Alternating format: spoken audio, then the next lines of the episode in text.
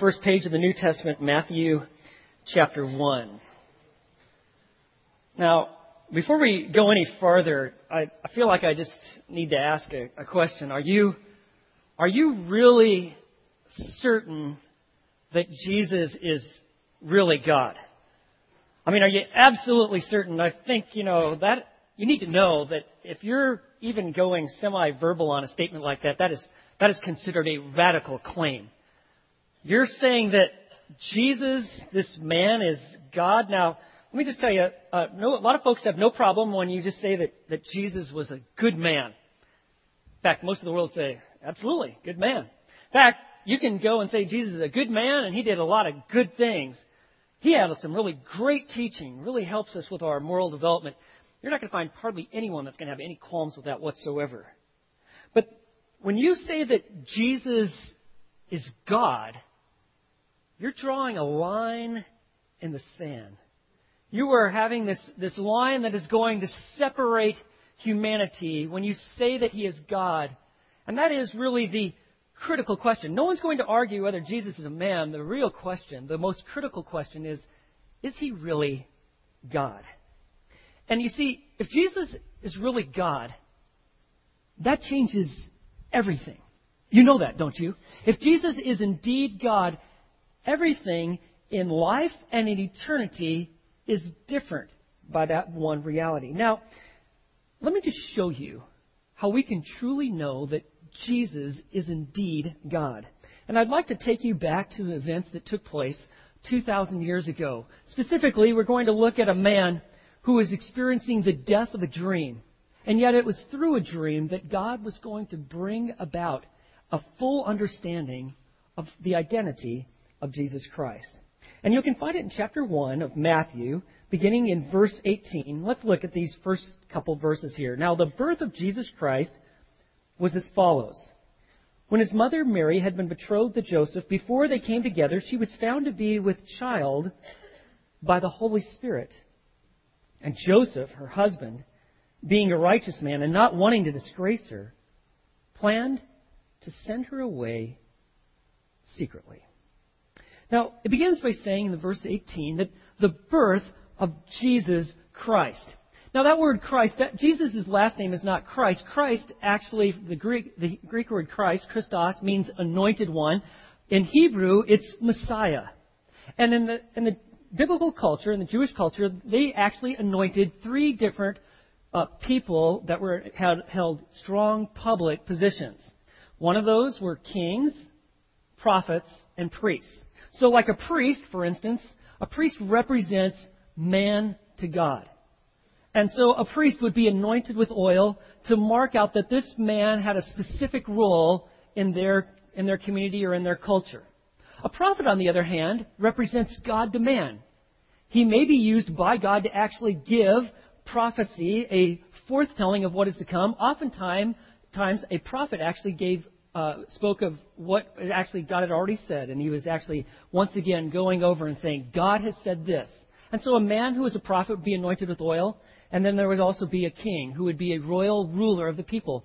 These three offices had were anointed by oil with oil to identify that these were God's unique, special people who had a special role. But in the case of Jesus, they are waiting for one who is Messiah who actually had all three roles king, prophet, priest. And so when you see in verse 18, he says, The birth of Jesus Christ is as follows. He is going to explain how this Messiah came about. Now, he says, now in verse 18, when his mother Mary had been betrothed to Joseph, before they came together, she was found to be with child by the Holy Spirit. This supernatural work of God in which the Holy Spirit overshadows Mary she actually finds herself conceiving a baby boy in her womb, yet she has never known any man. She is actually betrothed to a man by the name of Joseph. You see that in verse 18. Now, Joseph is described in verse 19 as a righteous man. He is young, he's probably in his early 20s, maybe even a little bit younger. When he's described as a righteous man, he's a man who truly believes in the one true God who's revealed himself, Yahweh. He also is one who desires to follow God's law. God gives his law and he points the way and says, This is the way to go. Why, Joseph is a man who actually does that. He walks in the law. He truly knows God. He believes in God. And he is a man who follows him. He is considered righteous. He is betrothed, or maybe your Bibles say, engaged to this woman, Mary. Now, we need to understand some things about betrothal. In order for this to all make sense, for us to grasp the gravity of the situation of what's taking place, we need to understand what betrothal looked like in the Jewish culture at the time of Mary and Joseph. Now, when we say engagement, we know that that's a serious thing, but we also know that there are a lot of engagements and then they end up just kind of breaking off and it just didn't quite work out. Not a big deal. Betrothal was very different than the American idea of engagement. Okay? First of all, it had, it had kind of these different stages. It all began actually with the family. Now, in our culture, it's just kind of a guy likes this gal, gal likes this guy, and they say, hey, you want to get engaged? Sure, they do it, and it's all happy, and the idea is they're going to move on to marriage. Betrothals back in the time of Jesus were actually, they were orchestrated by the families themselves. I mean, think about it.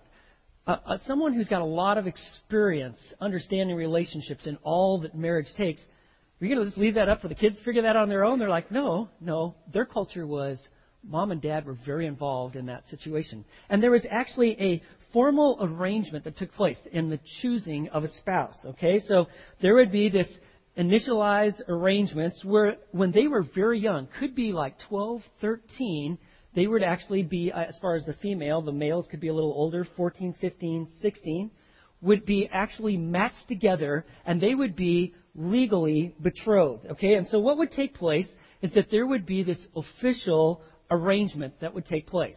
And this would be a formal one year legal prenuptial agreement in which there were witnesses that these, this man and this woman were to come together. This would be a one year period. They would actually even be considered man and wife in every, every respect except this. They didn't actually live together in the same place. Okay? The, the woman still stayed with her family. Uh, the man, if he was out on his own, probably unlikely, he would be with his parents, but he may be preparing a place to receive his future wife. And they did this for this reason. They had this one year waiting period to establish the purity of the bride. Because a woman's virginity, her purity, was absolutely critical and of great importance to their society. And so they had this one year period in which that purity could be established. Okay? Now, if, if this woman were to actually show up to be pregnant during that time, that would be considered adultery. Okay? She would be known that she had been unfaithful, and in the time of Moses, uh, this was dealt with quickly, judiciously. She'd be stoned to death. That was the, that was the punishment for adultery in that time.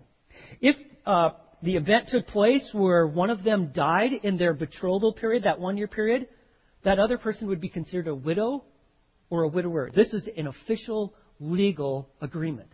And so for one year, a, a couple that was going to be married lived in this betrothal time where they were considered man and wife, except they didn't live together.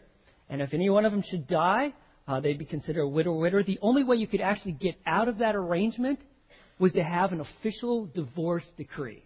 You have to have witnesses. It'd be a very big deal. Now, after a whole year, then, there would be this official wedding ceremony. It'd be a formal ceremony. And what would take place is the groom and some of his guys, they'd be dressed up in wedding attire, and this whole gang would make their way from uh, his parents' house. They'd kind of travel through the village, and they'd go to the house of the bride, okay? And of course, they knew this was coming, and they'd be all ready. They'd, she'd be all decked out in her best clothes, and she'd have her little wedding party. They'd come together, and then they'd all walk, walk back to the parents' house, and they would have this huge celebration, a great supper. At that time, all the people there would, would bless this couple. And the, the father of the bride would actually draw up a legal document indicating that this, this was going to be a written marriage contract, that this man and this woman had now come together, and they were legally married. After this time of blessing and after this great dinner, this was very different than our society. Uh, they had a specially prepared nuptial chamber. Okay?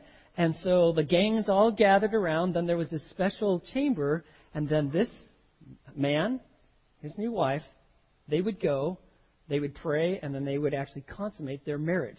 And that and this was this was something that was celebrated.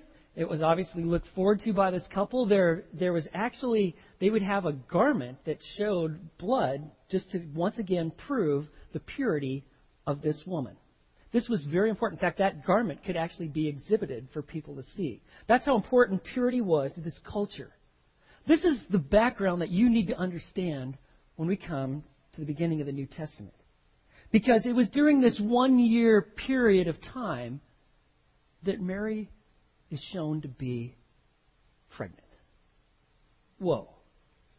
Their lives were forever changed by the archangel Gabriel, who makes this announcement that Mary, you are God's chosen one to bear his son. And the Holy Spirit is going to come over you and overshadow you, and you will conceive in your womb a child. And this child will be the Savior of the world. Now, this, this was for Joseph, this was the end and the death of a dream. I mean, it's like the worst thing that could ever happen to him. I mean, Joseph knew all about the quality and the character of Mary. I mean, he was so much and looking forward to the time where they could actually be together as man and wife. They'd have to live together and spend the rest of their days together. He had dreamed of a family, and now Mary is shown to be pregnant. He knew this was completely out of her character. He knew of her commitment to God, and he felt it deeply. I mean, there'd be tears. His head would be pounding. His gut would just be wrenching. He would probably have times where he would just be convulsing uncontrollably because it's the end of his world. Unless you've ever been in a situation, you probably can't relate. Now, Joseph, he's shaken to the very core of his soul. Had this event taken place in the time of Moses, this would have been the end of Mary. Mary would have been stoned to death. The law called for it. Now, uh, by the time we get to the, the events that we're talking about today, a couple things had taken place here. First of all, there was a laxness, laxness in the Jewish uh, theocracy. Uh, they were really not in a position to call for the death of people. That was primarily because of the Romans. Roman law now took up precedence, and one of the things the Romans didn't want the Jews to be doing is having the having the ability to execute capital punishment. And so they were in this situation here where they now Joseph basically had two choices. First of all, Joseph could make Mary a public example. His, he, would, he would consider Mary his wife. He could make her a public example. He would, she would be charged with adultery. She was obviously she was pregnant. This would happen in a public court. Everyone would witness this. She would be completely humiliated and shamed. She'd be brought to trial. She would be convicted before everyone and her reputation would be ruined forever. He would be emancipated from her, and Mary would live uh, really a disastrous, crushed life. Uh, her opportunity to marry anybody else would probably be out the window. She would be devastated probably for the rest of her life. On the other hand, Joseph had another option. He could, with two or three witnesses, quietly divorce her. He would legally be emancipated, separated from her, and send Mary off to some far distant place where she could secretly bear and raise this child. Now, Joseph had another reason to wanting to divorce Mary. His reputation is on the line. Everybody in the village up there in Nazareth is saying, Joseph, you're the one. His reputation, the reputation of his family, is on the line. Everyone would be expecting it. If Joseph doesn't divorce Mary, then he's basically admitting his guilt. Now, they find themselves in this huge predicament. Joseph, especially. What we, we don't know exactly what Mary told Joseph when, but he's in great agony. If, if Mary said, let, let me just tell you what happened, about this angel and giving this announcement and the, the Holy Spirit coming over her and she's going to conceive. Do you really think he's going to believe that? Has there ever been a child that's been born to a virgin that didn't know a man? No. Is that believable? No. And yet he knows Mary. He, he can't believe her story. He's crushed because he wants to marry this woman. And so if he was going to do what is right, what he's going to do in his best interest, he needs to completely separate from her. Now, he obviously comes to the conclusion that he wants to minimize Mary's pain and her shame. He comes to the conclusion that he's going to, you see that in verse 19? He's going to send her away secretly. He's going to send her away. He's going to just get two or three witnesses, legally divorce her, and she goes away. You know, you can find what you're truly made of when you're faced with betrayal. You know, it's kind of like the coldest and the darkest part of our heart is revealed when we've been betrayed or been truly wronged by someone. And all of us can relate to betrayal, can we not? I mean, as a pastor, I've dealt with so many people who have experienced the great anguish of life, of being rejected, the bitterness of divorce, being devastated by separation. It comes in all sorts of different places, whether there's formal agreements that are made, people pledging themselves to one another, people that have been married for some time, they just go off. Uh, several years ago, I was meeting with a, a pastor fairly well known. If I gave, you, gave his name, you'd, you'd probably recognize him me and a couple other pastors were meeting with him. He, he told me of his, of his experiences in his church where some different people just kind of led like a, a revolt. And they're talking and they're gossiping and they're silent treatment. And it just, it literally, it ripped hundreds of people out of his church. And this man told me it just about killed me, referring to his heart attack that he had shortly after this event. You know, we all can relate to betrayal. But can we relate to what Joseph was thinking at this time? The hurt in his heart. And so instead of going the public route, the public route, which would probably be expected, and if he paid a, a bride price where he actually gave money to the bride's parents, the only way he could ever recoup that is to actually have this public trial. He opts to try to minimize Mary's shame by deciding to divorce her quietly. He does not want to disgrace her. In fact, what he's doing, he's acting in Mary's best interest. Now, in the midst of this grief, in this situation, we're going to actually see the identity of this child that is now developing in Mary's womb. Now, there are several, there are just several events surrounding the birth of Jesus that demonstrate his deity. And I want you to start seeing them in verse 20. But when he had considered this, behold, an angel of the Lord appeared to him in a dream. The first thing we see here that actually establishes the deity of Jesus is that there are, there's an angel that appears. That word behold, idou, it's like something out of the ordinary. Matthew likes to use it saying, Whoa, wake up. This is completely unusual. This is miraculous in itself that there is this angel that comes and speaks. You see, Mary is incapable of defending herself. And so the Holy Spirit, God Himself, actually becomes her defender the Spirit of God becomes her advocate, and an angel is sent in this dream to express and to explain to Joseph what is taking place. Now, angels are created by God. They, the word angel, angelos, means messenger. These are heavenly messengers God uses to bring a specific message. And you're going to find that in this situation here, that angels were used surrounding the birth of Christ. You see an angel that appears here to Joseph as he's sleeping, he's having a, having a dream, and now this angel breaks in. But you saw an angel come to Mary and explain to her what is about to take place. There was an angel that announced uh, to John the Baptist's dad, Zacharias, what was going to take place in his life. There's an angel, there's angels, but there's one specifically that comes and makes an announcement to the shepherds at the birth of Christ. So we have this angel that comes to Joseph. And he says this, you see this in verse 20 Joseph, son of David, do not be afraid to take Mary as your wife. Do not be afraid. You see, fear is the enemy of faith.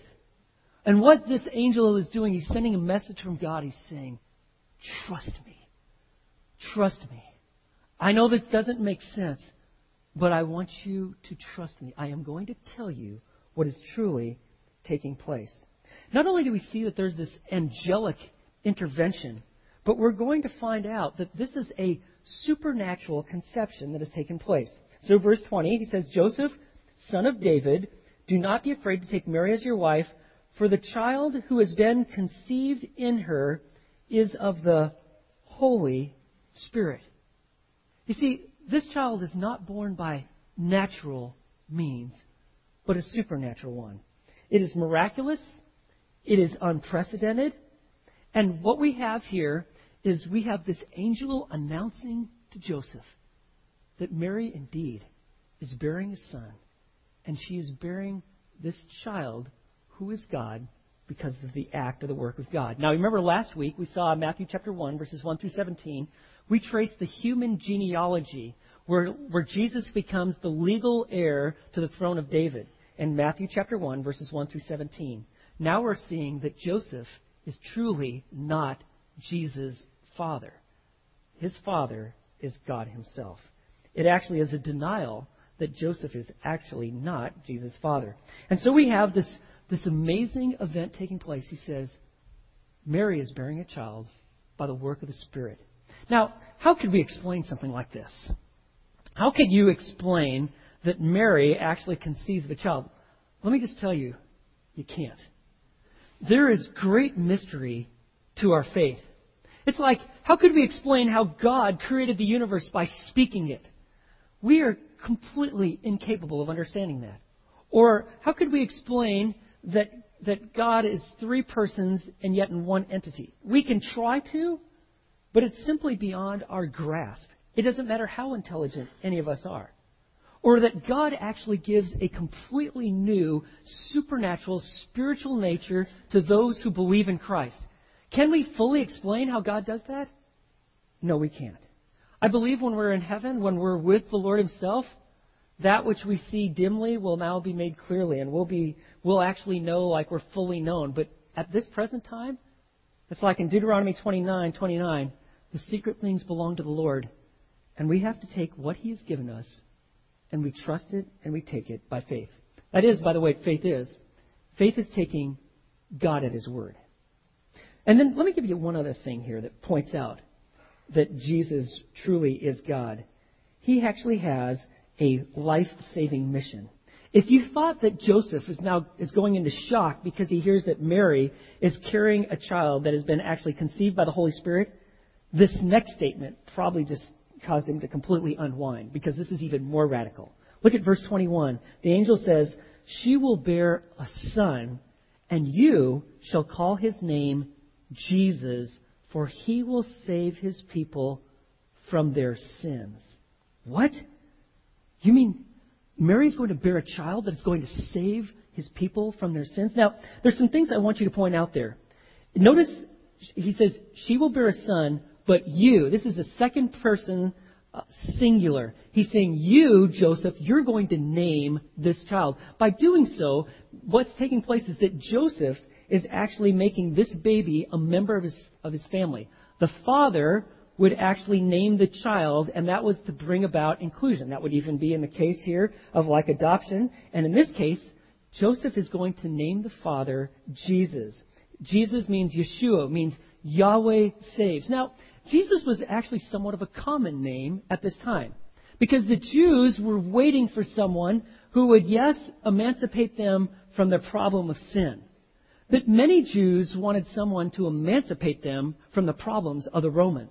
You see, the Romans were oppressive, and they wanted God to come and bring about some sort of revolution, some sort of rescue, get Rome off their back so they could once again live their life the way they, they felt like they were intended and as God's chosen royal people. Well, when he hears this, that Jesus, he will save his people from their sins, his name actually expresses his work on earth to save and to deliver. His name indicates his role. And so these, when Joseph hears this, he's like, what? This is the promised one. And the emphasis is, is that this one is going to free us from the penalty of our sin. Friends, this is what we need. Because, you see, humanity, all of us, we're in bondage to sin. We do things that we know are absolutely against the decrees of God. In fact, sin is to, means literally to miss the mark, to miss the mark of God's glory. And whether it's things we say, things we think, how we act, how we behave, our selfishness, our indifference, our immorality, our arrogance, defiance, all of this is a great offense to God. And we think that we got political issues. God knows that our much greater issue is that we have been separated from Him because of our sin. And that is why He sends Jesus. He is going to save His people from their sins. Now, to save surely means to rescue from destruction. And oftentimes when we hear that this person was saved, whether you hear it like there's a physical rescue, someone was saved, they were rescued from drowning, we believe that they were saved from perishing or dying. But we're not only saved uh, from something, we are also saved for someone. God doesn't just simply rescue people from sin and say, like, well, let's try not to do that anymore. Actually, He rescues them to call these people for His own. And so Matthew is going to emphasize this as he goes through the gospel that these people are not only saved from the penalty of their sin, they're actually saved for God Himself. They are God's people. They're going to represent Him. They're going to carry His gospel. They are going to make disciples. This is the one, he says, Jesus. He will, you will call him Jesus, for he is going to save his people from their sins. Now, verse 22 Now all of this took place to fulfill what was spoken by the Lord through the prophet. Behold, the virgin shall be with child, and shall bear a son, and they shall call his name Emmanuel, which translated means God with us. Now, let me tell you what's going on. Matthew, and as you go through the Gospel of Matthew, look how many times he references an Old Testament prophecy and shows its fulfillment with the coming of Jesus. He actually begins in Matthew chapter 1 by doing just that. There is a prophecy given by the prophet Isaiah. You can find it in Isaiah chapter 7, verse 14. And the situation there is that you've got a situation where you have this king, this king by the name of King Ahaz. He's the leader, king of Judah, and he has two major enemies that are coming after him. You have King Rezin, who's from Aram, and then you have King Pekah of Israel, the northern kingdom. They have established like this coalition, and they are going to come after King Ahaz. They're going to destroy him. And he knows it. And he is extremely fearful. And so Isaiah comes and tells King Ahaz, Isaiah, as the prophet says, Listen, King Ahaz, God has promised that there is going to be a son of David that will rule forever. And you don't have to worry about these two kings or their kingdoms. Well, King Ahaz, like, I can read the writing on the wall. I can see it. They're about ready to attack and they will destroy me. And then the prophet Isaiah gives this prophecy and says, For you to know for certain that these words are true, then he gives them this prophecy Behold, this virgin will be with a child and shall bear a son, and they shall call his name Emmanuel, which translated means God with us. Now, I believe there is a fulfillment of that prophecy. Some speculate that Isaiah and his wife had a child, and they're taking the word, uh, the, this idea of virgin, to actually refer to a just a female, and that did take place sometimes in the Hebrew language. However, I, I take it more of the sense that there was a virgin that was known, perhaps there was a, a woman in the court, that she was going to marry and that she would have a child. This child would be renamed Emmanuel, God with us, to remind King Ahaz and the kingdom that God has never deserted you. But even though that prophecy has a fulfillment, it has its full fulfillment in the coming of Jesus. And that is what Matthew is highlighting. This is a prophecy that, yes, had a historical initial fulfillment, but it specifically points to the coming Messiah, the one who is truly God with us because he is God. And by the way, if you want just a very simple a description of what inspiration looks like, you can find it in verse 22. This, all this took place to fulfill what was spoken by the Lord. Who does the speaking? God delivers a message. How does he do, do it? Through the prophet. Spoken by the Lord through the prophet. And so we have this message given. And its fulfillment is in this coming, this coming one, Jesus. Now, you don't never you never want to underestimate the critical importance of the virgin birth. God wants it to be crystal clear. This is a cardinal truth or doctrine of the faith that the promised Son of God, the Messiah, is going to be born of a virgin. Ravi Zacharias, in his book Questions I Would Like to Ask God, gives this recounting of, of this interview with talk show host Larry King. I'm sure you're familiar with him. He had been asked a particular question. And this question was if you could select any one person across all of history to interview, who would it be? And that is a really good question. You know what his answer was? This is what King replied. He said, I would like to interview Jesus Christ. When the question followed, well, what is it that you would like to ask him? This is what he said. I would like to ask him if he was indeed virgin born. The answer to that question would define history for me. And so it does. When Ravi Zacharias was writing his book, he, he went through a mutual friend to ask if ask King if he could actually use this in his book. And King replied, and the answer got back to him, and tell him I was not being facetious. I mean it. Friends, the virgin birth of the Savior establishes his deity. It's more than just like he had a unique birth. It is established that this is the one true God promised in the Old Testament and he has been delivered to humanity. Why is this, why is the miraculous conception and the virgin birth of Jesus so significant? Let me give you three reasons. One, first of all, it's with God as his father, he did not inherit Adam's sin nature. In fact, Jesus is the perfect, sinless, spotless lamb. He is the unblemished sacrifice. He actually knows no sin. And hence he can be a perfect sacrifice for sin. You see, anything less than perfect will not be good enough because all of us are sinners. We need someone who is absolutely perfect and without sin to pay the penalty for us. Let me give you another reason why the virgin birth or the miraculous conception is so important. Because Jesus is God. It's in his becoming human, his perfect life, his, his sacrificial death. These are actions of God involving himself with humanity. He actually comes to solve our problem. God doesn't just up in heaven say, I love you and I want you to know that. He doesn't do that, nor does he send a servant just like, go down there and try to take care of this. God personally involves himself and enters into the situation. And he does so by God the Son, the eternal Son, entering in humanity and becoming a man and willing to come helplessly like a baby and to have to go through everything that humanity has to offer and yet never sin. You see, God himself became one of us. And the only way that God's righteous demands, his just demands towards sin, could ever be satisfied is if he paid the penalty for it. God has a perfect standard. He is absolutely holy, and only for, and for perfection to be met, God himself would have to do it. He would be the only one that could appease his own wrath against sin. So you might think of it this way. God the judge passed judgment over sin. The wages of sin is what? Death. And then God the Savior came down to stand between us and actually pay that penalty for us. Let me give you a third reason why the virgin birth and the miraculous conception is so critical. Because Jesus is human, he also becomes a representative for the human race.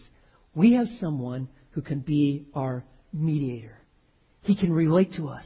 He knows our pain, our sorrows. He knows how frail we are.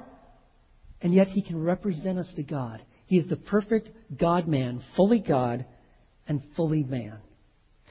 You know, there was a guy who was a skeptic, and he loved to antagonize Christians. And there's some folks that just do. They sometimes like to hang out at university campuses. And this one total skeptic used to love to mock about the whole virgin birth deal. And so he found this one Christian. He said, "Hey, if I if I told you that little baby over there was born but didn't have a human father, would you believe me? You Christians, you believe anything? Would you just believe me if I said that?" And the believer said, Well, if he lived like Jesus, I would. You see, his birth is just the beginning. It is an announcement that the King of Kings and the Lord of Lords is here. But his life substantiates this claim and this truth that indeed he is God and he is born of a virgin. Well, let's go back to Joseph. Joseph now awakes He has now been approached by God Himself through an angel. He has heard now firsthand of what is taking place.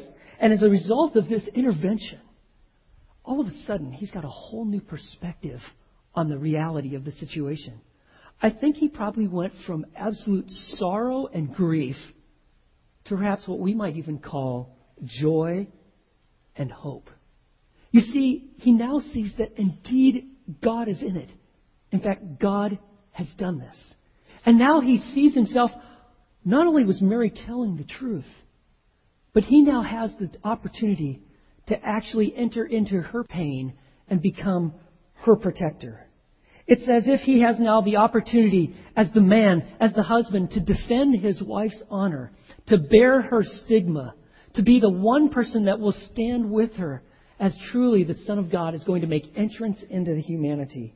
He is an uncommon man. You know what Joseph acts like? He acts like some of the great uh, figures of the Old Testament, like, for instance, like Noah. You know, when Noah is building an ark, you know how much heat and ridicule he took? What are you doing? Some flood? God's going to judge the world? Ah, you are crazy. I'm sure Joseph felt that and faced that. Or remember when Abraham is going to sacrifice his son, he says, Hey, listen, God will provide the sacrifice, but I'm going to go through with this. God will do it. Joseph becomes like that. Friends, when you and I are convinced about the truth of Jesus Christ, we can act no differently. You know, we're going to take heat. There's many of us that have. We've become followers of Jesus, and that has meant that our family think that, thinks that that's a huge joke. There's people that have been separated from. And culture, other cultures, like in India, you become a follower of Jesus, why don't you just follow him out of the village and out of our family? Because we want nothing to do with you. In some cultures, like if you come from a Muslim culture, they're going to celebrate your death, if not even try to kill you, you follower of Jesus. But you need to know that when you know the truth about who he is and how he came about, you cannot deny it. And come what may, you will represent the truth and you will do what is right. That's what we have here. And so Joseph, verse 24, awoke from his sleep. He did as the angel of the Lord commanded him, and he took Mary as his wife, but kept her a virgin until she gave birth to a son, and he called his name Jesus. Abstinence maintains that both Mary and Joseph maintained their ritual purification, especially in the case of Mary during pregnancy, and it ensures that Jesus is indeed born of a virgin. And so Jesus is born, and Joseph, the son of David, he's of the royal line, he names him. And he called his name. You see that in verse 25? Not Mary. He called his name Jesus. Yahweh is salvation. So you see in Jesus, for in him the fullness of deity dwells in bodily form. He is Emmanuel, God with us. And that is what we need. God doesn't just pull us out of this earth and take us into His presence. Actually, Christ comes into humanity. He enters into history, and He is God with us. You and I, we're going through some serious issues sometimes, don't we? We got all sorts of problems and even rejection. You need to know that we go it not alone. We who believe we have Jesus with us. He is God with us. And you know, it's interesting, Joseph is called the righteous one. You see that in verse 19? Matthew is setting him up and saying, Hey, you want to know what a guy who walks with God looks like? A righteous person looks like? He looks a lot like Joseph. He obeys immediately. He does what he's asked to do, even if he's going to take great grief, which he did. And you know why Joseph could do that? Because he knew the truth. God is with us. And knowing that God is with us, that makes all the difference, friends.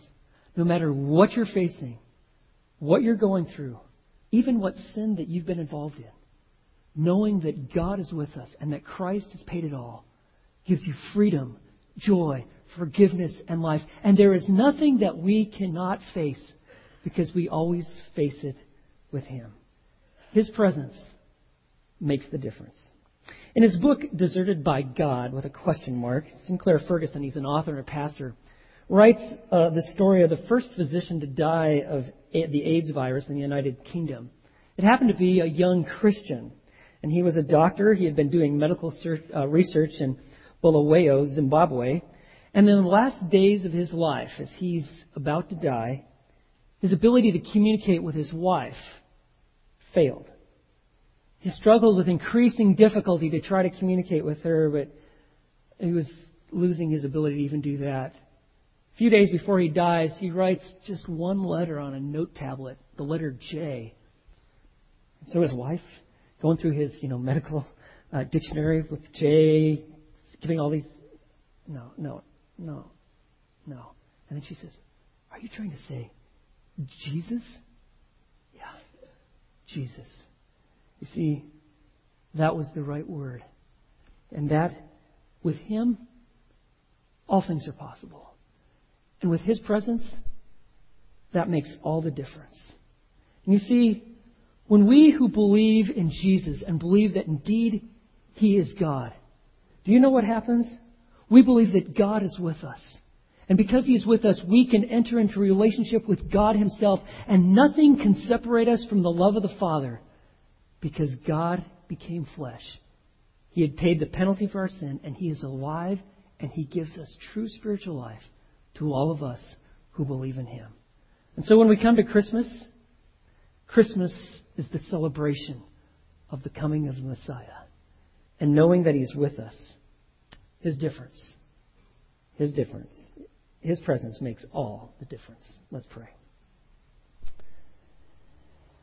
Lord, I just want to thank you so much for the amazing reality that the Lord Jesus entered into humanity. And he has given us forgiveness of sins because he is the spotless Lamb. And you have called us unto yourself by believing in him. So, Lord, if there is someone here who has never placed their faith and trust in him, would they pray with me and say, Lord, you know I'm a sinner. You know that I've, I've gone astray. I've done life on my own. I've offended you in so many ways. I turn from my sin and I place my trust in your Son. And Father, I receive the newness of life that is found in Jesus, who is Emmanuel, God with us. And Father, for all of us, would you keep us mindful, fixed, and focused on Him who is our life? For we love you and we pray in Jesus' name. Amen.